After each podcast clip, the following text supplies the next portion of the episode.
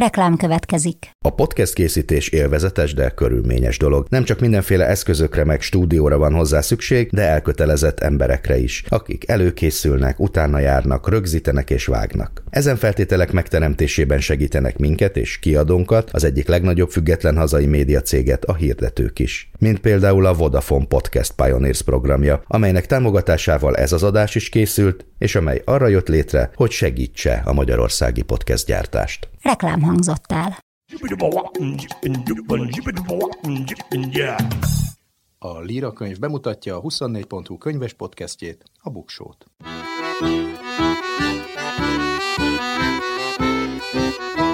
Ez itt a Buksó, olvasásról, könyvekről, mindenféle jóról. Én Nyári Krisztián vagyok. A Buksó 74. epizódjában nagy szerepet kapnak majd a könyvtárak. Az egyik legnagyobb magyar, sőt a legnagyobb magyar könyvtári hálózatot, a Szabó Ervin könyvtárat 25 éve irányító könyvtári vezetővel, Fodor Péterrel fogok beszélgetni. A pályájáról, a könyvtárak helyzetéről, és arról, hogy hogyan változtak és hogyan változnak ma a szemünk előtt a könyvtárak, a felhasználók szempontjából, mit keresünk a könyvtárakban, miért megyünk oda, és miért nem. Az előző epizódban már elkezdtük bemutatni az olvasókörök, olvasóklubok számos formáját, hálózatait Magyarországon, ezt folytatom tovább, hiszen annyi jó példát kaptam a Buksó hallgatóitól. A legvégén pedig tíz ismeretterjesztő könyvet ajánlok, amelyek a közeljövőben fognak megjelenni a természettudományoktól a társadalomtudományokig. Száz év magány Számok a sorok között, érdekes adatok a könyvek világából. Többen fölhívták a figyelmemet ott Anna művészeti menedzsernek a könyvklubjára, pontosabban két könyvklubot is vezet. Ott Anna egyik a sajátja, a másik pedig a magvetővel közös határhelyzetek könyvklub. A saját könyvklubra teljesen szubjektíven választ könyveket ott Anna, mivel a könyvklubokat az ő tájékoztatása szerint 99%-ban nők látogatják, így a témák is általában úgy szerveződnek, hogy a női olvasókat leginkább érdeklő témákat járják körül. A családok, az anyává válás, mentális betegségek és egyéb női élethelyzetek az, ami ezeknek a regényeknek a központjában van. A mostani szezonra választott klasszikus is ilyen Jane Austen meggyőző érvek című regénye, de olvassák Rubin Szilárd csirkejátékát, vagy akár Paul Austen New York trilógiáját is. Havi egyszer van könyvklub, minden könyvhöz tartozik egy online és egy személyes beszélgetés is, így a vidéken vagy a külföldön élők is tudnak csatlakozni az ottanna.hu honlapon. A magvetővel közös határhelyzetek könyvklubban 8 világirodalmi művön keresztül próbálják megérteni, hogy mit jelentenek a határok, azok a valós és szellemi választóvonalak, amelyeket nap mint nap megtapasztalunk, átlépünk, vagy éppen megkérdőjelezünk. Welbeck kivételével a hét másik alkotó mind ígéretes pályakezdő, akiknek a könyveiről havonta egyszer beszélgetnek a magvető kaféban. Sok helyen könyvtárak köré szerveződnek ezek az olvasóklubok, ilyen például a Pécsi Csorbagyőző könyvtár, amelynek égisze alatt több könyvklub is működik, például a Könyvjelző Olvasóklub, vagy éppen a Grifaton könyvklub, ahol havonta egy könyvet beszélnek át. Szentesen a könyvtárban is működik, egykori iskolavárosomban a még egy oldalt könyvklub, a tagok személyesen találkoznak, körülbelül 6 hetente. Ez a megszokott könyvkluboktól eltérően nem egy megadott regényt, jár körül, nem ezt beszélik meg, hanem egy-egy téma köré gyűjtenek műveket. Az Esztergomi Helischer könyvtár olvasóklubja az olvasók kérésére, kezdeményezésére alakult, havonta találkoznak a tagok, és egy-egy általuk előre kijelölt olvasmányról beszélgetnek, meg persze mindig szóba kerülnek más könyvek, regények is. Fontos itt, hogy a könyvtára választott könyveket több példányban igyekszik beszerezni. Székesfehérváron a Gárdonyi Géza Művelődési Ház és Könyvtárban tíz éve működik a Liget Olvasóklub, évi 9-10 alkalommal találkoznak a tagok, egy-egy ajánlott regényről vagy novelláról beszélgetnek, és ahogy írták, sokfélék vagyunk, sokféle könyvet választunk és olvasunk. A Székelyudvarhelyi Városi Könyvtárban 2012 óta működik az olvasóklub, ők is minden hónapban kiválasztanak egy könyvet, mindenki azt olvassa, aztán közösen megbeszélik. Pár éve hoztak egy szabályt, ami szerint felváltva olvasnak magyar és külföldi szerzőtől. A klub egyébként zárt körű, jelentkezni kell, mert nagyon gyakran olyan személyes gondolatok, érzések kerülnek a felszínre, amelyeket csak ebben a nagyon bizalmas légkörben tudnak megbeszélni, és időnként, ahogy írják, kirúgnak a hámból, esznek egy jót, és így beszélgetnek. Nem feltétlenül könyvtárak azonban a kezdeményezők. Több éve működik például az első kerületben a Márai könyvtárban egy könyvklub, ami ez úgy jött létre, hogy egy civil könyvklub tagjai átsétáltak a Márai könyvtárba, és megkérdezték, hogy működhetik, működhet-e itt egy könyvklub, a könyvtár vezetője igen mondott, és azóta öt éve minden hónap utolsó kedd délutánján találkoznak, és megvitatják azt a könyvet, amit elolvastak, de akár az írót is meghívják, és ott beszélgetnek. Ma már 30-40 fő találkozik rendszeresen. Most januárban például Tompa Andrea könyvéről beszélgettek. A Szabó Ervin könyvtár körül több ilyen könyvklubban, talán még izgalmas lehet a Békás megyeri könyvtár, ami szintén a Szabó Ervin könyvtár hálózatához tartozik. Itt az olvasókört Makranci Zalán színész vezeti, már 200 tagja van, legutóbb Bulgakov mester és margaritájáról beszélgettek. Egyetemek köré is szerveződnek ilyen olvasókörök, ezek közül kiemelném a Nemes Nagy Ágnes olvasókört, amely a Pázmány Péter Tudományegyetem könyvklubja, de csatlakozott azóta hozzá már másik két egyetem is, a Képzőművészeti Egyetem meg a BME. Két hetente találkoznak, bárki csatlakozhat szabadon. Az idei téma Eszterházi Péter, akinek műveit szakértők, irodalmi szerkesztők segítségével beszélik meg az olvasókör tagjai, szóval bárki számára nyitott az első alkalom február 23-án lesz, keretsenek rá a neten és lehet menni. Végül pedig két jó példa, kövesse minden politikai mozgalom vagy párt ezt a két példát. A két farkú kutyapárt másfél éve tart olvasóköröket, több budapesti kerület mellett már Szombathelyen, Székesfehérváron, Győrben és Szegeden is van ilyen. Egy összefoglalót el is lehet olvasni a párt honlapján. Tulajdonképpen egy politika mentes, de mégsem politika mentes, hiszen olvasni politika. Minden alkalommal egy-egy adott könyvről beszélgetnek, tágabb kontextusban, arra is figyelve, hogy az is hozzá tudjon szólni, aki még nem olvasta azt a könyvet, és a politikai paletta másik feléről is egy jó példa. Debrecenben a könyvbarátai kezdeményezés, amit Puskás István, a város Fideszes alpolgármestere indított, útjára indította a könyvbarátai hálózatot, amelyben várják mindazok jelentkezését, akik hétköznapi tevékenységük mellett bármilyen módon éltetik és támogatják a könyv, az irodalom kultúráját. A hálózathoz lehet csatlakozni egyénileg is, és egy kávézóban, a Volt egyszer kávézóban beszélgetnek a tagok, ahogy írják, arra hívnak mindenkit a városban, hogy aki magáinak vallja az irodalom értékeit, jelentkezzen a hálózat tagságába. Szóval lehet követni bármilyen pártnak, bármilyen politikai mozgalomnak, olvassunk minél többet. Könyvemberünk Fodor Péter művelődés szervező könyvtáros történész, aki 1998 óta a fővárosi Szabó Ervin könyvtár főigazgatója, ezt akárhogy is számolom már több mint 25 éve. Negyed százada állsz az ország legnagyobb könyvtári hálózatának élén. Ötször pályáztál és ötször erősítettek meg a tisztségedben, de már nem sokáig maradsz a Szabó Ervin könyvtár élén. Miért döntöttél úgy, hogy abba hagyod és nem pályázol tovább? Az egész pályafutásomnak mondhatom nyugodtan, hogy a legmagasabb szintje, hogy az ember egy negyed századon keresztül egy nagy kulturális intézménynek az élén dolgozhat, és ehhez valóban, ahogy fogalmaztál, megkaptam minden alkalommal a maximális támogatást és a maximális bizalmat. Most hatodjára is szóba került ez, én döntöttem így, hogy részben az életkorom miatt, részben pedig azt gondolom, hogy egy negyed század egy intézmény élén az mindig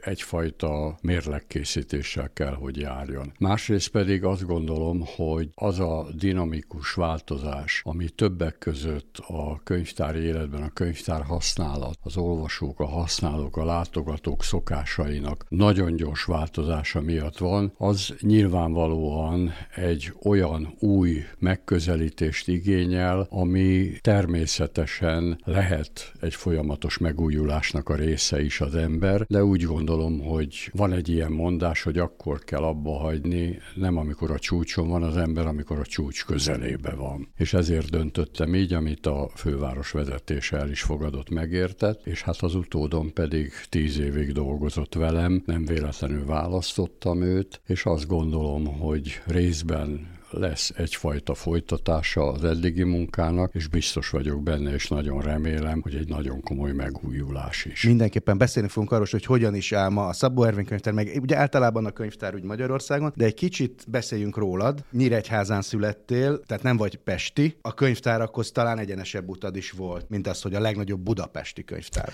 Hát ez, ez, ez kétségtelen. Számomra gyakorlatilag négy település, város az, ami meghatározó volt az életemben, nyilván Nyíregyháza, utána Debrecen, amikor átköltöztünk középiskolás koromba, utána Balmazújváros, ahol kezdtem a szakmai pályámat, és akkor újra Debrecen, majd Budapest. Tehát ez a négy város. Ezek közül nyilván mindenki számára a legmeghatározóbb, úgy gondolom, a szülőhely, a szülőváros, és valóban könyvtárral egyáltalán, könyv, nem is könyvtárba, könyvben való gondolkodásba ott találkoztam legelőször. Én nagyon hálás vagyok mindenkinek, aki valamilyen formában tanított. Tehát az óvodától kezdve, tudom, hogy ez így furcsán hangzik, közel a 80-hoz, de én nagyon nagy hálával gondolok minden pedagógusra, akinek a keze alatt lehettem és voltam, egészen az egyetemmel bezárólag, kitűnő emberek, kiváló személyiségek voltak. És hát például az, hogy rendszeres olvasóvá vált az ember, és gyerekkorában ez mondjuk az első osztályba dölt el, amikor nekünk megtanítottak bennünket olvasni. Nem tudom, hogy csinálták, de évvégére mindannyian olvastunk. Nekem nagy problémát jelentett a G betű, erre ma is emlékszem, de azt tudom, hogy Gyuri megy a Győri gyufagyárba.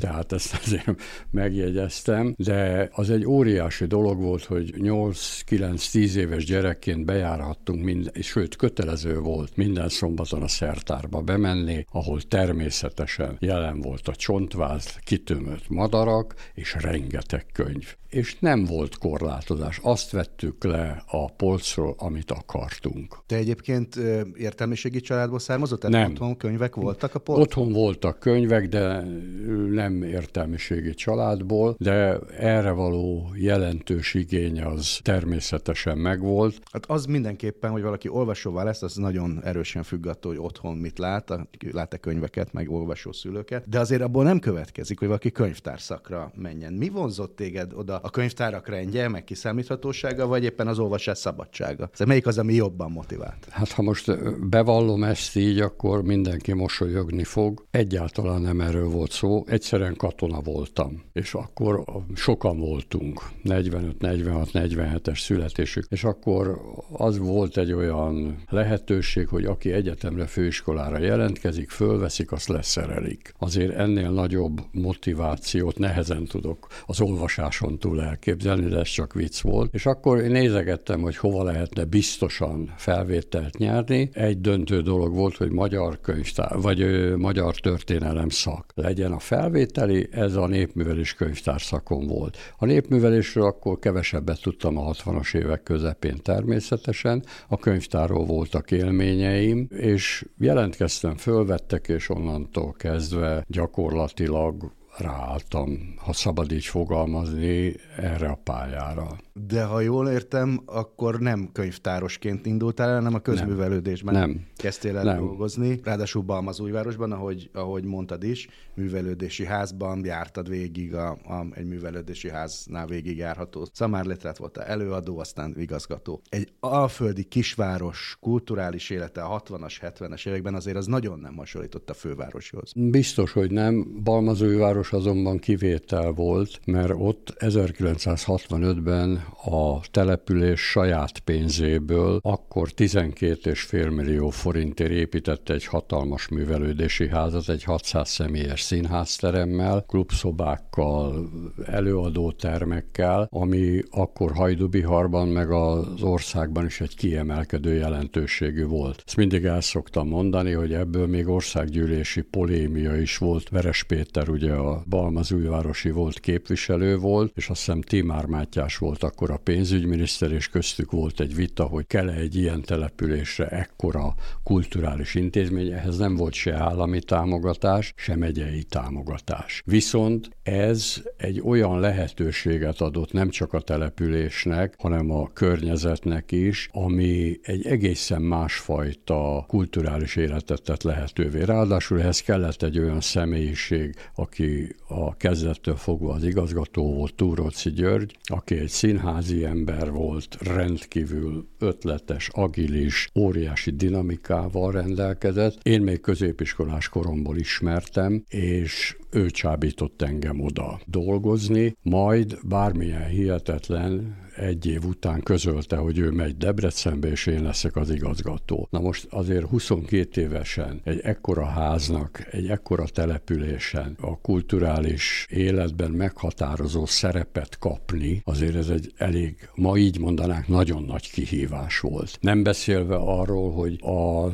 életkorom miatt is meg kellett tanulnom például elfogadtatni magamat. Azzal együtt, hogy egy évet ott már dolgoztam, tehát azért volt bejárásom az iskolákhoz, különböző gazdasági szervezetekhez, de azért ez egy óriási lehetőség volt. Nem, nem mindenkinek adatot meg, ez kétségtelen. És én ezt követően hat évig voltam ott az intézmény vezetője. Természetes út volt akkor egy fiatal közművelődési szakembernek, hogy elindul egy kisvárosból, aztán egy nagyobb város, és a, és a, a vége Budapest, tehát hogy egyszer csak megérkeztél Igen. Debrecen érintésével. Budapeste közben doktoráltál az eltén. Szóval tehát így tervezted az életutadat, vagy egyszerűen ez volt a természetes menete? Lehet, hogy nagyon furcsa lesz, amit mondok. Én soha nem kerestem magamnak állást, vagy feladatot igen, de állást vagy pozíciót nem. Mindig fölkértek. Volt, amit elfogadtam, volt, amit nem. Az kétségtelen, az talán természetes volt, hogy Balmazújvárosból egy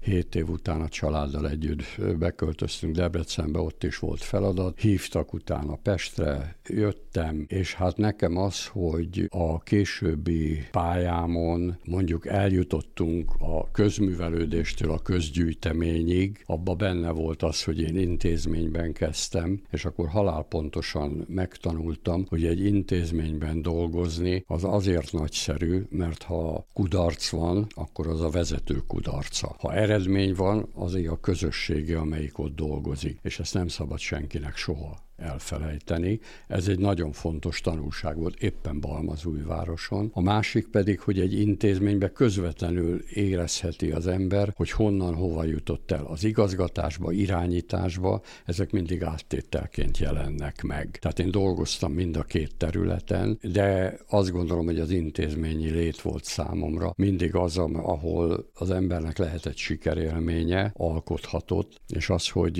én eljuthattam a az ország legnagyobb, ahogy te fogalmaztál, az ország legnagyobb könyvtárába, az nyilván ilyen szempontból az előéletemmel maximálisan összefüggött. Ugye a 80-as években az irányításban dolgoztál, Igen. művelődési minisztériumban voltál közművelődési koordinációs főosztályvezető. Hát mondhatjuk ezt, és még mindig nagyon fiatal voltál, hogy te voltál a közművelődésnek a legfontosabb hivatalnoka? Ez talán így túlzás. Ez azért jött létre, mert korábban a közművelődési tanács az a kormány mellett volt tanácsadó szervezet, és 86-ban megszüntették ezek egy részét, és a közművelődés értelemszerűen a művelődési minisztériumba került. Ott alakult újjá. Hosszan vitattuk a egyesülési törvényt, hiszen a közművelődés területén nagyon sok önszerveződő folyamat indult meg. Ennek egyik látványos és országosan ismert példája volt például a művelődési házakban a nyitott háznak a koncepciója, ami a Népművelési Intézetből indult ki, és ennek hát egyik fő apostola Bekepál volt Vitányi Ivánnak a támogatásával, tehát ez akkor egy ilyen forrongó dolog volt, és kétségtelen tény, hogy a művelődési házak az akkori rendszervá- majdani rendszerváltás előkészítő, hogy mondjam, helyei is voltak közösségi helyként. Mm, találtam a, a interneten egy 1985-ből való cikkedet, amiben nagyon meglepő dolgokat mondtál, vitatkoztál alapvetően azzal, ami akkor egy ilyen közkeletű, több is, mint szlogen volt, hogy a kultúra nem áru, és arról értekezt, hogy de igenis áru, illetve, hogy, hogy milyen strukturális gondok vannak, hogy a kultúra pénzbe kerül, nem is kevésbe, a törvény ugyan biztosítja a művelődéshez való jogot, de ez a sokakhoz nem jut el. Szóval ilyen állításokat nyilván más nyelvi megfogalmazásban, de akkoriban hát a szamizdatlapokban lehetett olvasni olvasni. Ez bátorság kellett, vagy egyszerűen leírni a helyzetet, tehát hogy azért ez nem úgy hangzik ez a szöveg 1985-ben, mint aki az állami kulturális vezetés részéről valaki megszólal. Így most nem nehezen tudnám felidézni, de köszönöm neked. Valóban akkor volt egy vita, hogy árul-e a kultúra, és akkor volt egy ilyen klasszikus, azt hiszem 83-84 körül Vitányi Ivánnak egy ilyen gondolata, hogy nem az az izgalmas, hogy mennyi pénz kell a kultúrára, hanem mennyi, vagy a kultúrához, hanem az az izgalmas, hogy mennyi kultúra kell a pénzhez. És ugye ez az áru-e a kultúra, vagy nem? Igen, tudomásul kell venni mind a mai napok, hogy igen, pénzbe kerül. Ebben óriási viták voltak, és én azt gondolom, hogy a hiába volt a közművelődési törvény, ennek a pénzügyi megalapozottsága, különösen a 70-es évek második felében, a 80-as évek első felében ellentmondásos volt, és akkor nagyon diplomatikusan fogalmaztam. Tehát épültek új kulturális intézmények, beleértve könyvtárak, faluházak. Például Makovecnek nagyon sok ilyen épülete volt, amit például a közművelődési tanács is támogatott. Kakasdot szoktam mondani példának, de ugyanilyen volt Tiszaburán is, vagy kisebb településeken. Akkor volt az általános művelődési központoknak egy ilyen felfutása, hogy egy kis településen együtt az iskola, az könyvtár, a közművelődés, hogy ne legyen párhuzamosság. Tehát azért abszurd dolog, hogy van iskolai könyvtár, meg közkönyvtár egy pár ezres településen. Nem működik a dolog. Ez igazából ma sem így. A másik, ami szerintem ebben izgalmas lehetett még, legalábbis akkor, ahogy én ezt gondoltam, hogy mindig egy ilyen maradvány vagy maradék szemlélet volt a kultúra finanszírozására. Az állami költségvetésben, és hát akkor ez természetesen a közigazgatás különböző szintjein is így jelent meg. Tehát tehát amit... Azért és... ez az elmúlt 30-40 éve se volt máshogy nagyon. Hát ezt te mondtad, és én ezt nem fogom cáfolni természetesen. Így van. Tehát ez mindig egy közelharc volt, hogy mennyi pénz jut akkor a kultúrára. Miért? Tessék elmenni, megnézni a svédeket, megnézni a finneket, nem most. Mondjuk 30 évvel ezelőtt maradjunk akkor ennél. Ők két területbe fektettek be, az egyik az oktatás volt, a másik pedig a kultúra. Tehát én jártam mondjuk Svédországban olyan kis településen, ahol fantasztikusan gyönyörű intézmény És volt. nagyon erősen a helyi kultúrába. És a helyibe helyi közösségeknek a szerveződésében. Amikor 97-ben a 140-es törvény megszületett, hosszú előkészítés után, és az akkori parlamenti pártoknak az egyetértésével, akkor is egyik kulcskérdés az volt, hogy honnan lesz finanszírozható. És nagyon sok olyan törekvés volt múzeumi területen, könyvtári területen, közművelődés területén, amelyik ennek a lehetőségét mindig nem csak fölvillantotta, hanem volt is rá mód, akár tárca szinten, akár pedig a későbbiekben különböző formációkba, pályázatokon. Én nagyon fontosnak tartom, hogy mondjuk a 90-es évek elején létrejött például a Nemzeti Kulturális Alap. Korábban volt ugye a közművelődési alap, volt kulturális alap, ez sok minden szempontból egységesült, és egy egészen gazdag pályázati lehetőséget kínál évtizedek óta. Hogy ez elege elegendő vagy nem elegendő, ezen nyilván vitatkozni fog mindenki. Szerintem biztos, hogy nem elegendő, sokkal többet lehetne fordítani, kellene fordítani a kultúrára, de ugyanakkor azt is látni kell, hogy a korabeli párt, hiszen ez egy pártállami irányításról beszélünk, a párt és az állami irányítás között ez mindig szlogen szintjén egy kiemelt feladatként jelent meg. A finanszírozás szintjén ez nem volt következetes. Azt hiszem ez az elegáns megfogalmazás. Beszéltél itt a, tulajdonképpen a műveledési házakról, vagy a közműveledés rendszeréről, mint a civil szféra már a 80-as években is nagyon fontos, hát ilyen keltető helyéről, és 1990 után pedig a civil rádiót működtető KFT-nek az ügyvezetője volt, tehát valahogy a civil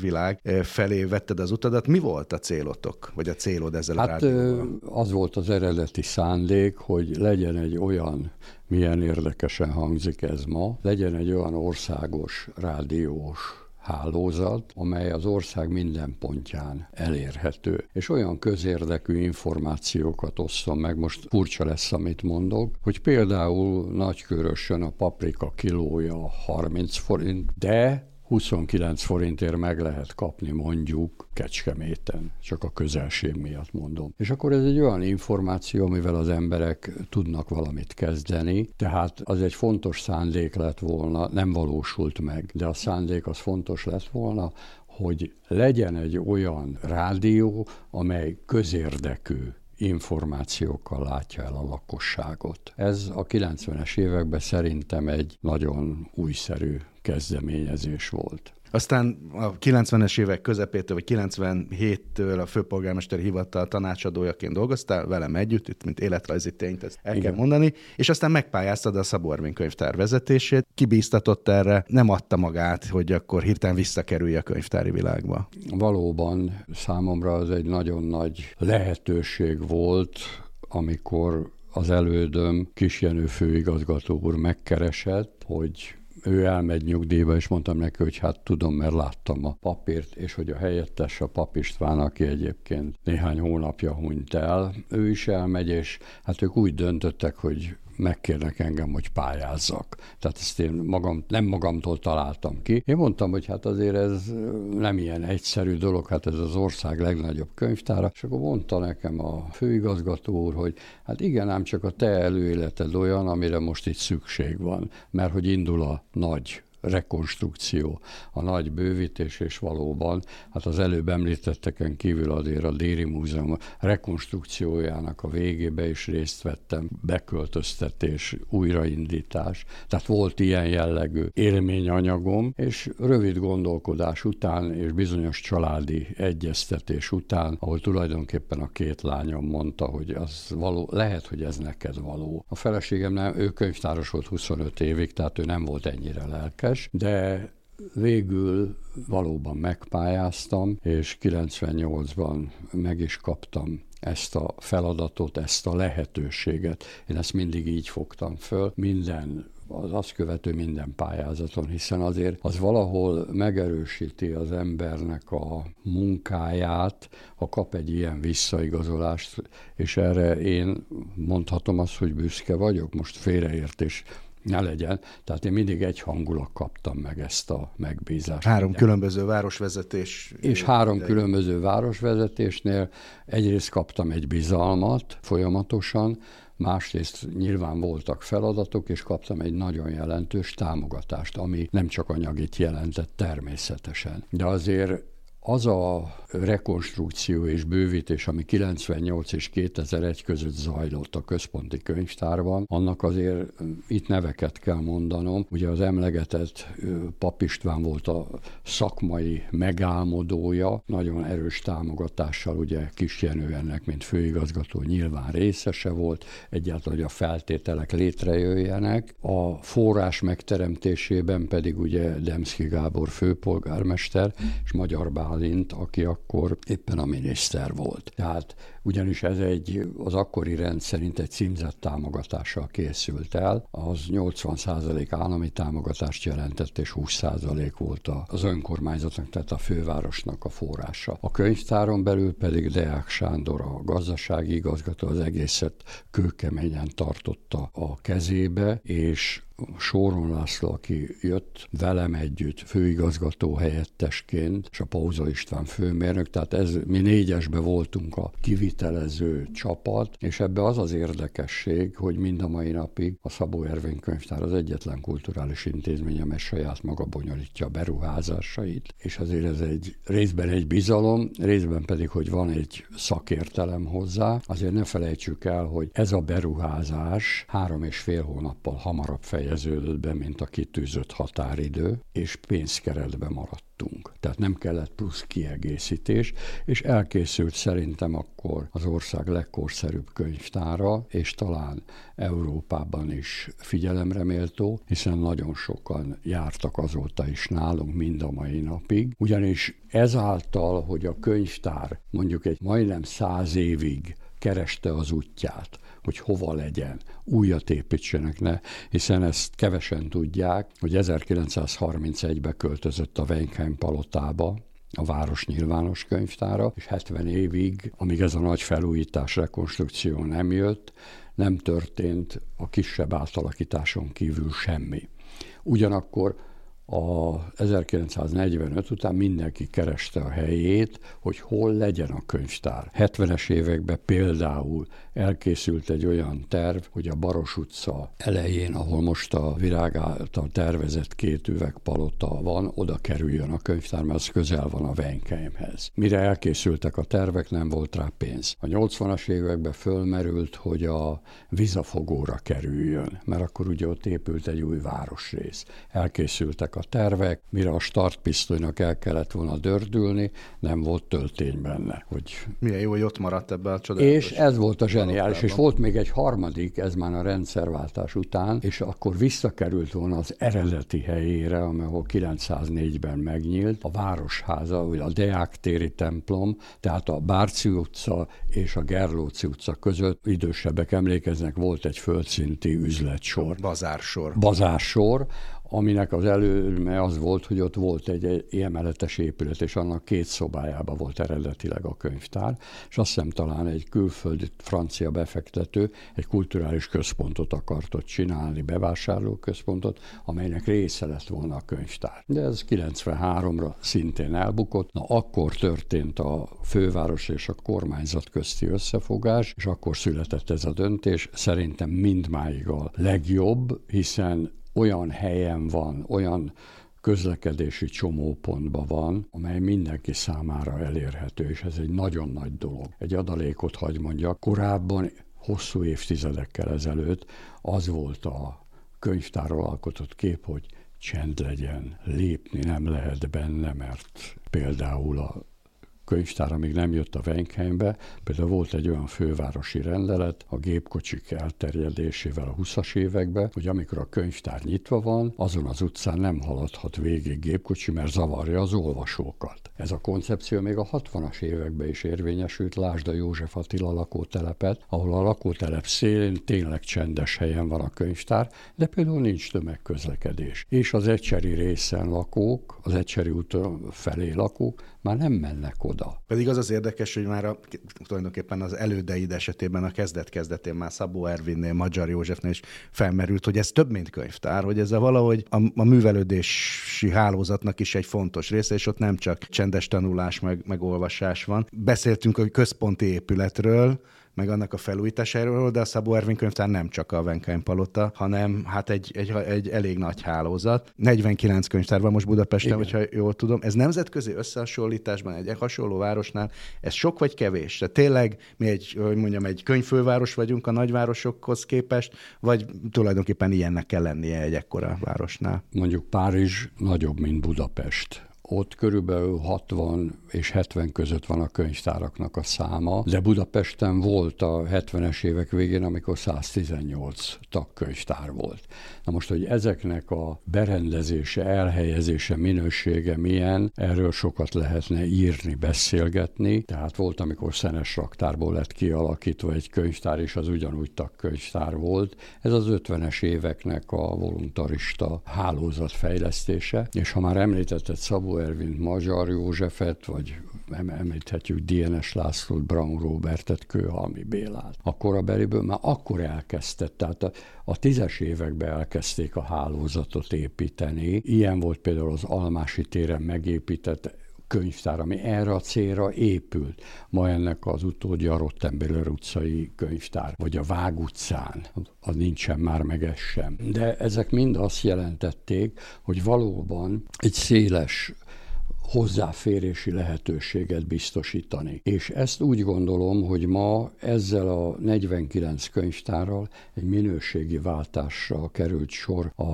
nem csak az elmúlt 25 évben, hanem már azt megelőzően, hiszen azért a 70-es, 80-as években épültek könyvtárak. Tehát most például a 18. kerületben a Tököli úti könyvtár, vagy akkor épült az Etele úti könyvtár, ami klubkönyvtárnak épült, vagy például a Dagály utcai utcai könyvtár a 80-as évek elején, és én azt gondolom, hogy az a hálózatfejlesztési koncepció, amely arra törekszik, hogy valóban ne csak egy kölcsönző hely legyen, tehát könyvet kiveszek, visszahozok, vagy helyben olvasok, hanem legyen az adott lakos, lakókörnyezetnek a kulturális központja. Ezt az egész negyed százados ciklus például az is jellemzi, hogy beszéltél, hogy a 70-es években nyíltak új könyvtárak. Na de hát az az igazán meglepő, hogy az elmúlt negyed században is, hát a te ciklusodban, ugye jól számolom, 16 új Igen. fiókkönyvtár nyílt, több felújítás is kötődik a te nevedhez. Nekem a személyes kedvencem a 2021-ben nyílt körúti könyvtár, oda én magam is járok. Vagy tavaly megnyílt a kibővített Soroksári könyvtár, hogy külvárost is mondjunk. Szóval a kérdésem az, hogy van-e ennyi könyvtárra igény, miközben azt látjuk, hogy folyamatos folyamatosan csökken a rendszeresen könyvet olvasók száma Magyarországon. Mind a kettő igaz. Erre ezt tudnám mondani. Az egyik az, hogy a kölcsönzött és visszavett dokumentumoknak a száma az mondjuk 2023-ban pár tízezer kötet hiány majdnem két millió volt. Tehát még mindig kölcsönöznek. Abba igaz, az igaz, hogy kevesebbet. Más megváltoztak a könyvtár használati szokások, ami azt jelenti, hogy ma is járnak könyvtárba az emberek, de csak azért, hogy helyben ott lapozgassanak, olvassanak, vagy a fiatalok mondjuk a központi könyvtárba, vagy az által említett körúti könyvtárba. Éppen tegnap voltam a körúti könyvtárba. Rengetegen ültek, tanultak. Ezt megerősítettem, hogy néha nem lehet leülni. Tehát reggel 9-től este 7-ig ott folyamatosan jönnek, nagyon sok külföldi egyetemista jár oda, mert nagyon jó helyen van, és nagyon jó könyvállománya van. Ugyanakkor lehet dolgozni. Na most ez azt jelenti, hogy például mi mindig a 19-hez hasonlítjuk mostanság az adatokat, mert az volt az utolsó békeév, amikor nem voltunk bezárva. Csak mondanám, hogy a beiratkozók száma, akik új beiratkozók voltak, 19-ben 144 ezer fő volt most kerek számot mondok. Ez a szám 2023-ban meghaladta a 150 ezret. Tehát ez ilyen szempontból egy emelkedés. És azért nagyon érdekes, mert az országos KSH adatokat nézzük a könyvtárak használatáról, akkor ott országos szinten csökkenést látunk. Igen. Tehát, hogy miközben országosan azt kell elkönyvelni, hogy egyre kevesebben járnak könyvtárba, Budapesten ez nő. Egyébként ez párhuzamosan azzal, hogy miközben ma már a felnőtt lakosság kisebbségét képviselek azok, akik rendszeresen, valamilyen rendszerességgel könyvet olvasnak, Budapesten ez fordítva van, itt a többség még olvas, hogy ez egyszerűen egy szociológiai tény, hogy Budapesten többen olvasnak, vagy ehhez kell tenni valamit a könyvtári hálózatnak, hogy ez, a, ez az olvasottsági szint ez fennmaradjon. Ezt erősíteném, és tenni kell hozzá, az kevés, hogy könyv van. De mit csináltok másként? Én azt gondolom, hogy ez a könyvtárosainkon múlik, ahol különösen a külső kerületekben személyes a kapcsolat. Tehát pontosan tudja a könyvtáros, hogyha bemegy egy idősebb olvasó, hogy ő miket szokott vinni. Ez szerint ajánl neki, vagy ez szerint szerint készíti neki ki a könyvet. Másrészt pedig ne felejtsük el, hogy az a programsor, amit a Szabó Ervin könyvtár egy évben lebonyolít, amiről beszéltünk, kiállítások, előadások, vitaestek, kézműves foglalkozások, ezek száma azért éves szinten megközelíti a négyezret azért osszuk el a Tehát ez 49... a, a kult, kultúrházak hálózatában sem lenne egy Én azt mondanám, hogy a közösségi művelődésnek egy nagyon komoly helyszíne, másrészt pedig nagyon sok olyan kezdeményezés van, amely a helyi identitást erősíti. Itt említetted, és ennek nagyon örülök a Soroksári könyvtárat. Valóban tavaly két ütembe adtuk át, ahogy elkészültünk a felújítással, és egy olyan szakmai gárda van, ott olyan könyvtárosok vannak, akik Soroksárnak ugye egy önálló identitás. Soha nem volt szerves része Budapestnek. Nem földrajzi adottsága miatt, hanem kulturálisan. Kulturálisan. És a helyi sváb hagyományokra, a helyi olyan művészeti, amatőr mozgalmi és egyéb erő vagy jelenségeknek a fölkarolása, ismételt felfedezése. Ez a könyvtárnak egy olyan nyitottságát jelenti, és ismertségét is, az adott településen vagy városrészben, ami ezt segíti. Ugyanakkor olyan korszerű dolog is megjelent mondjuk Soroksáron, ami az automata kölcsönzést jelenti, és ezen kívül 0-24-ben lehet az előre megrendelt könyvet olvasói egyel átvenni a lokkerrel. Ez azt jelenti, hogy bekészítik a könyvtárosok egy szekrénybe, az olvasó éjjel egykor ráér, bemegy, ő be tud menni egészen eddig a lokkerig. Az olvasó... Mint egy bankautomatához a bank. Így van, pontosan, és el tudja hozni a könyvet, vagy amit visszahoz, az be tudja tenni. Ezt szeretnénk most a fővárossal és a kerületekkel közösen legalább egy 13-15 helyen elterjeszteni, mert ezzel is elő lehet segíteni azt, hogy van, aki ráér, abba az időben megjelen, amikor nyitva van a könyvtár, de van, aki erre nem. Ugye mindaz, amit hallottunk, azt is erősíti, hogy az nem adja magát ingyen, hogy, hogy olvasók legyenek egy városban, azért sokat kell tenni. Így utoljára azt szeretném megkérdezni, hogy tegyük fel, hogy most háromszor, sőt, ötször annyi pénz állna rendelkezésedre, mint amennyi ma. Akkor mit csinálnál?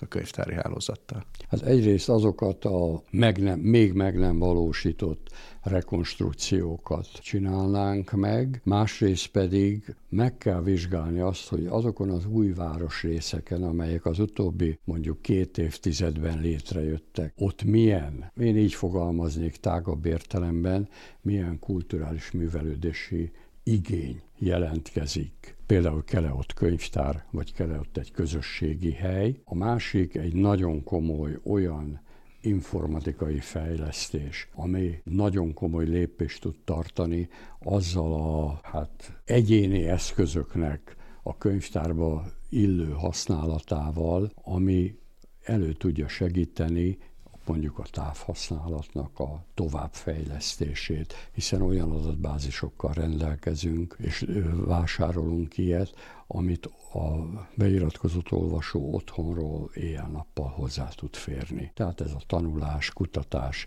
vagy egyéb publikáció szempontjából fontos.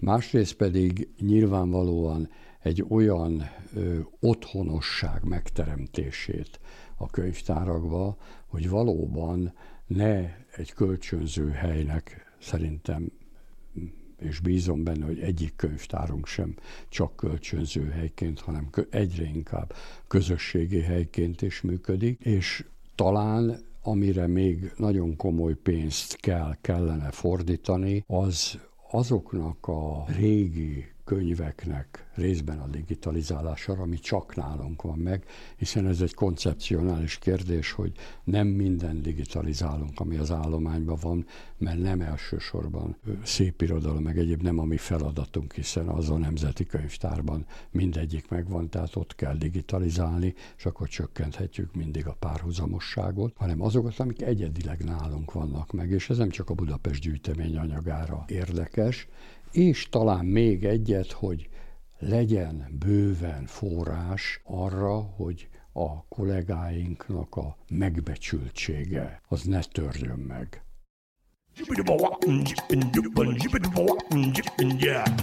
Top 10. Egy polsznyi jó könyv. 10 a közeljövőben megjelenő ismeretterjesztő vagy non-fiction könyvet ajánlok. Ezek a könyvek még egyelőre nincsenek a könyvesboltok polcain, de az online felületeken már elő lehet jegyezni őket és várni, hogy hamarosan megjelenjenek. Mindegyiknél is fogom mondani, hogy mikor várható a megjelenése. A természettudományoktól fogok haladni a társadalomtudományok felé. Peter Volhében Értsük meg a fákat, a parkiadó adja ki március 18-án, a fák látszólag némán állnak az erdőben vagy a kertünkben, pedig nem csak egymással kommunikálnak, hanem felénk is küldenek jelzéseket, persze, hogyha odafigyelünk, meg értjük a nyelvüket, bizonyos jelekkel, például értésünkre adják, hogy milyen állapotban vannak, mire van szükségük, ilyen jel hogy milyen színűek a leveleik, foltos-e mitől vastagszik meg a törzs egy része, palack formájúra, honnan tudjuk, hogy egy fa szomjas, vagy éppen napszúrást kapott, meg ennél izgalmasabb dolgok is vannak ebben a könyvben. Bill Laws, 50 növény, amely megváltoztatta a történelmet, ezt a Kossuth adja ki, majd április harmadikán jelenik meg. Ez a könyv szemléletesen gazdag, történeti képanyaggal illusztrálva mutatja be azt az 500 növény, amelyek a legnagyobb hatással voltak és vannak ma is a civilizációnkra. Szó esik természetesen a termesztett gabonákról, mint a rizs és a búza, amelyek az emberiség nagy részét táplálják, de fűszer és gyógynövényekről, amelyeket nagyra értékelünk, de itt sorakoznak azok a növények, amelyek ártatlan vagy pusztító szenvedélyeink forrásai és egyben kielégítői is voltak, vagy vannak a történelem során. Rhiannon Lambert a táplálkozás tudománya, ezt a Libri adja ki, és április 22-ére várható a megjelenése. Ez a könyv a legújabb tudományos kutatások eredményei alapján válaszolja meg a táplálkozással kapcsolatban felmerülő kérdéseket, a bélbaktériumoktól kezdve az egészséges testsúly fenntartásán keresztül a szívet kímélő és az immunrendszert erősítő diétákig, és egyben az ígéret szerint lerántja a leplet a divat diétákról, és eligazít az étkezéssel kapcsolatos, eléggé ellentmondásos információk tengerében. Egy régi klasszikus új kiadása, Ellen Pease és Barbara Pease a testbeszéd enciklopédiája. Ezt az Open Books adja ki, február 28-án jelenik majd meg. Ez egy nagyon régi klasszikus mondani valónkat, a beszéden kívül gesztusaink, arcjátékunk, testtartásunk. Szóval összefoglaló nevén a testbeszédünk közvetíti, erősíti vagy cáfolja. Aki ennek tudatában van, tudja olvasni a testbeszédet, a sokkal hatékonyabban kommunikál. A világhírű szerzőpáros Ellen és Barbara Pease-nek ez a legújabb könyve, de már erről a témáról rengeteget írtak, 30 millió példányban fogyott el. Ez a kötet is persze idegen nyelveken eddig. Szabó Barta Anett, Sémakémia, ezt a kulcsuk kiadó adja ki, március 21-én jelenik majd meg. Ilyen kérdésekre keresi a választ, hogy miért mindig a hasonló férfiak vagy nők vonzanak minket, pedig már sokszor megjártuk azzal a típussal. Miért van az, hogy az eszemet sokszor, eszemmel sokszor tudom, hogy mit kellene tennem, de képtelen vagyok meglépni, miért megyek bele mindig ugyanazokba a konfliktusokba, amikor már sokszor megtapasztaltam, hogy sehova sem vezetnek. A fenti kérdések némelyike talán az olvasóban is él, vagy megfogalmazódott már, és akár a párkapcsolat működésére vonatkozóan is. Logikus volna, hogy változtassunk, de valami belső kényszer mindig ugyanarra az útra, ugyanarra a sémára terel minket minket, és hogy mi ennek az oka, erről szól ez a könyv. Ludovic Slimak, az utolsó Neander völgyi, a Corvina gondozásában fog megjelenni március 11-én. Ez egy régészeti kutatásokon alapuló könyv. 25 évnyi kutatás után Ludovic Slimak 2015. augusztusában egy dél-franciaországi barlangban egy test maradványaira bukkant, a világ minden tájáról érkező kutatócsoportok azóta is vizsgálják ezt a fontos felfedezést. Ez az egyik utolsó neandervölgyi ember maradványa lehet, de a legkorszerűbb tudományos elemzések mindenféle ellentmondásos teóriákra jutnak, a hihetetlen lelet fokozatosan tárja fel a titkait, arra késztetve a kutatókat, hogy, hogy gyökeresen átírják az utolsó európai neandervölgyiek történetét.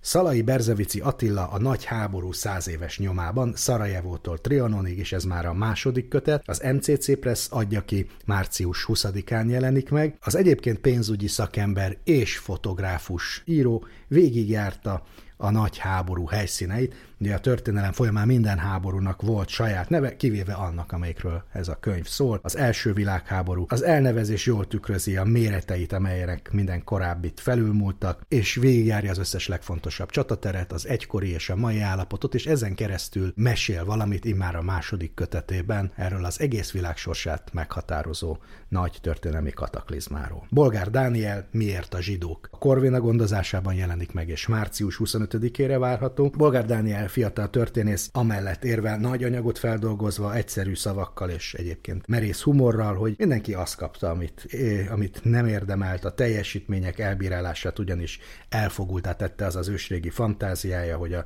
zsidók esze éles, ám karjuk gyenge, jellemük megbízhatatlan, és épp ennek az ellenkezője a keresztényeké, ami miatt a szellemi versengésekben felül és testiekben pedig alulértékeljük a zsidókat. A valóságos zsidó e mindannyiunkhoz igen hasonló, meglehetősen szürke alak életét eluralta a képzeletbeli zsidó vérbő figurája, és ennek a kultúrtörténetéről és történelmi tapasztalatairól szól ez a könyv. Robert Greene The 48 Laws of Power, a hatalom 48 törvénye. A művelt nép jelenik meg, majd valamikor június 24-e körül. Ez angol nyelven már bestseller, és azoknak szól, akik hatalmat akarnak szerezni, megfigyelik a hatalmat, vagy fel akarják magukat vértezni a hatalom ellen. Amorális, dörzsölt, kíméletlen és tanulságos mű írja a főszöveg, amely a hatalom történetének 3000 évét sűríti 48 részletesen kifejtett törvénybe, első Erzsébettől Henry Kissingerig és más hírességek taktikájával illusztrálva, akik a hatalmat gyakorolták, vagy akik a hatalom áldozataivá váltak, ezek a törvények magukkal ragadnak minden olvasót. Vég Végül, de nem utolsó sorban pedig Francis Fukuyama a Liberalizmus veszőfutása című könyvét ajánlom,